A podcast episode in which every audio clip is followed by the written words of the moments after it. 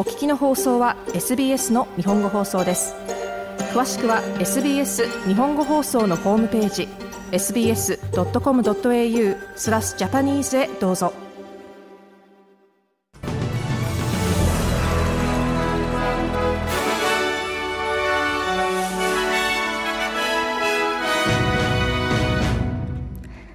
10月20日の SBS 日本語放送週刊ニュースラップです。イスラエルとハマスの軍事衝突でガザ地区への支援物資の輸送が喫緊の課題となる中、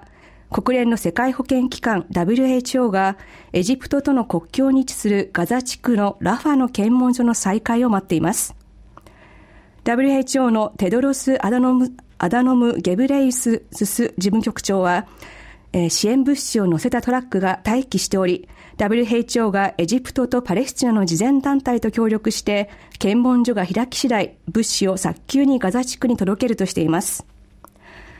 テドロス事務局長は、イスラエルがエジプトからガザに対して水や食料、医薬品などの物資を運ぶことを阻止しないと発表したことを歓迎しました。しかしその一方で、それ以外のものも必需品として認められる必要があるとも述べました。Fuel is also needed for hospital generators, ambulances, 病院の発電機や救急車、炭水化プラントに使う燃料が必要です。私たちはイスラエルに対し、命を救うための必需品として燃料の持ち込みを許可するよう求めます。私たちのトラックはいつでも出発できます。テドロス事務局長でした。WHO は支援物資を乗せたトラック5台をガザとの境界に近いエジプトに待機させ待機させています。来週までにはさらに40トンの支援物資が到着する見込みです。支援物資には慢性疾患を持つ人や怪我をした人への医薬品、さらに30万人の命を支える他の物資が含まれています。イスラエルとハマスの紛争が悪化していることで安全上のリスクが高まっているとして連邦政府は中東レバノンへの渡航アドバイスを渡航しないことを求める Do Not Travel 渡航中止に変更しました。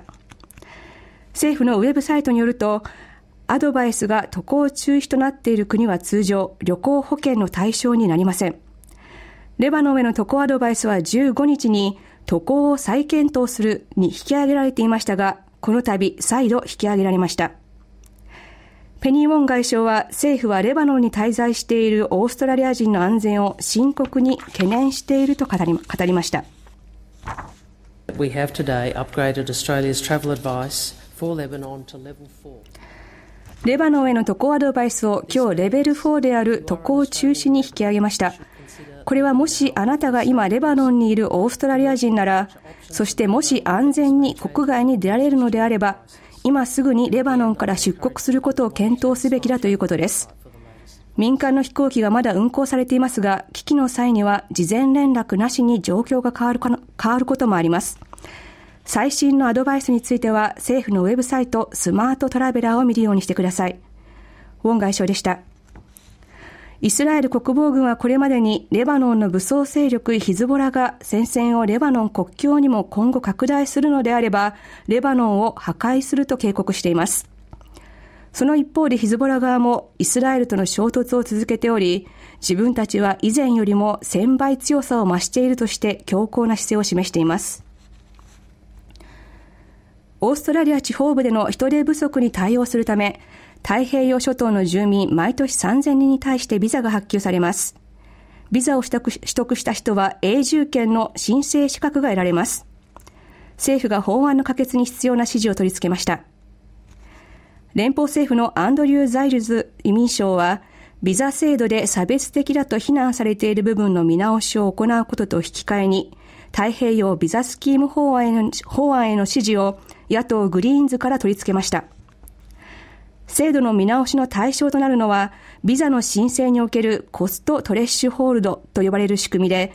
例えば健康上の問題を持つ一時滞在ビザの申請者について、オーストラリアのコミュニティにとって多大なコストになることを理由に、政府が申請を却下できる権限が現在与えられています。グリーンズのジョーダン・スティール・ジョン広報担当は、移民制度は公平かつインクルーシブであるべきだが、現状はそうではないと語ります。You cannot claim to be 障害を持った子供やその家族を国外に追放している以上、オーストラリアは自らは障害を持つ人の味方だと主張することはできません。これは障害のない人を優先するエイブルイズムです。スティール・ジョン広報担当でした。ビクトリア州政府が2021年に導入した電気自動車に対する税金は憲法に違反するとして、電気自動車の保有者が州政府を相手取りを起こした裁判で、連邦最高裁判所は18日、この税金は憲法に違反しており、州政府は電気自動車、水素自動車、プラグインハイブリッド車の保有者に対して走行距離に応じた税金を課すことはできないとの判断を下しました。最高裁はまた連邦政府のみがこのような税金を課すことができるとしています。電気自動車に対して道路の使用量を徴収する目的で行う課税は他の州でも導入が検討されており、今回の最高裁の決定はビクトリア州以外でも政策に影響を与える見通しです。ビザをめぐる先行き不透明な状況の改善を目指し、イランとタミルからの難民の女性グループがメルボルンからキャンベラまでの640キロを歩き、18日に国会議事堂に到着しました。安全な生活を求めてオーストラリアに来たものの、10年経った今でも永住権に向けた具体的な目処が立っていない難民の数はおよそ1万人に上ります。このウォークに参加した難民の女性は皆、一時滞在ビザ、有効期限の切れたビザ、そしてブリッジングビザの保有者です。女性たちは自分たちの家はオーストラリアであり、政府に対して自分たちがオーストラリア社会に貢献できるよう、また家族と再会できるようにしてほしいと訴えました。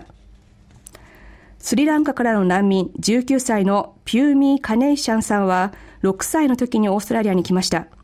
父親と兄弟とは離れたままです。カネーシャンさんはビザの見通しが立っていないために11年間家族と会うことができず、父の死をビデオ電話で見取らなければならなかったと語ります。Last year, he passed away while I was on the video call. I saw him. 昨年、ビデオ通話中に父は息を引き取りました。父の鼓動が少しずつ弱くなり、止まるのを見届けました。私のように母親や父親、兄弟と離れ離れになったままの人がスリランカとイランのコミュニティにいます。永住権があればコミュニティをサポートできます。そしてオーストラリアで11年間待った後、家族に会って手を触れることができます。カネーシャンさんでした。ニュージーランドで14日に行われた総選挙では、最大野党だった国民党が第1党となりました。連立政権を発足させる見通しで、労働党から政権を奪取します。労働党の現職クリス・ヒプキンス首相は国民党のクリス・ラクソン代表に電話し敗北を認めました。ラクソン代表は国民党の支持者に感謝し、すべての国民のために政治にすぐに取り掛かりたいと述べました。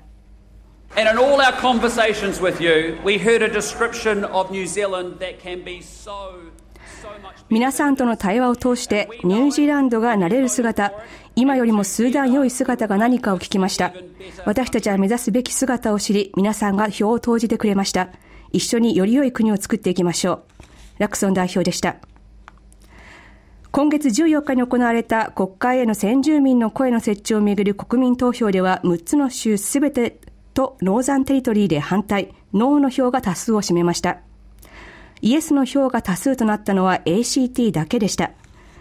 イエスキャンペーンを展開していた連邦政府のアンソニー・アルバニージ首相は投票結果を、投票結果を受け入れると発言しました。首相はまだ今後の具体的な取り組みを発表していませんが、引き続き強い気持ちを持ち続けることを約束しました。I absolutely respect the decision of the Australian people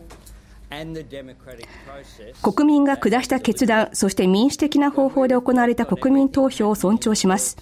今、世界各地で起きていることを踏まえると、私たちはこれほどの大きな判断を平和に平等な形で行うことができました。国民の間で新たな気づき、認識が広がりました。この動きを新しい全国的な目的意識へとつなげ、答えを見つけていきたいと思います。アルバニー実証でした。一方、ノーキャンペーンを展開していた自由党のピーター・ダットン代表は、オーストラリアにとって良い結果になったと述べました。At all times in this debate, uh,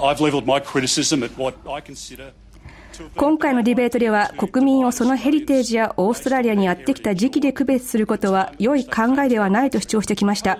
自由党と国民党はすべての国民と同じように先住民の先住民の人の不利な状況を変えたいと思っています。私たちはただボイスをその解決策とするのかどうかで意見が分かれただけです。イエスとノーのそれぞれの意見は違いますが国への愛お互いへの尊敬をなくすものではありません。ダットン代表でした。サンゴ礁の白化を引き起こすオニヒトデが海水の温度の上昇に対する耐性を強めていることが新たな研究で分かりました。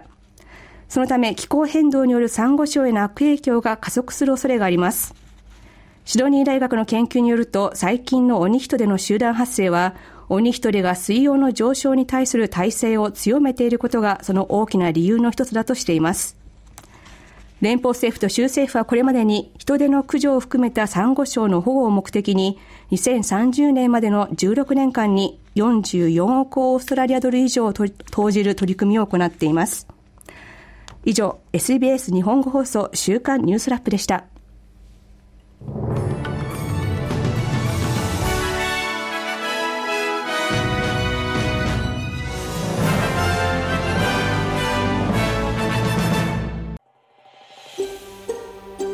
SBS 日本語放送の Facebook ページで会話に加わってください。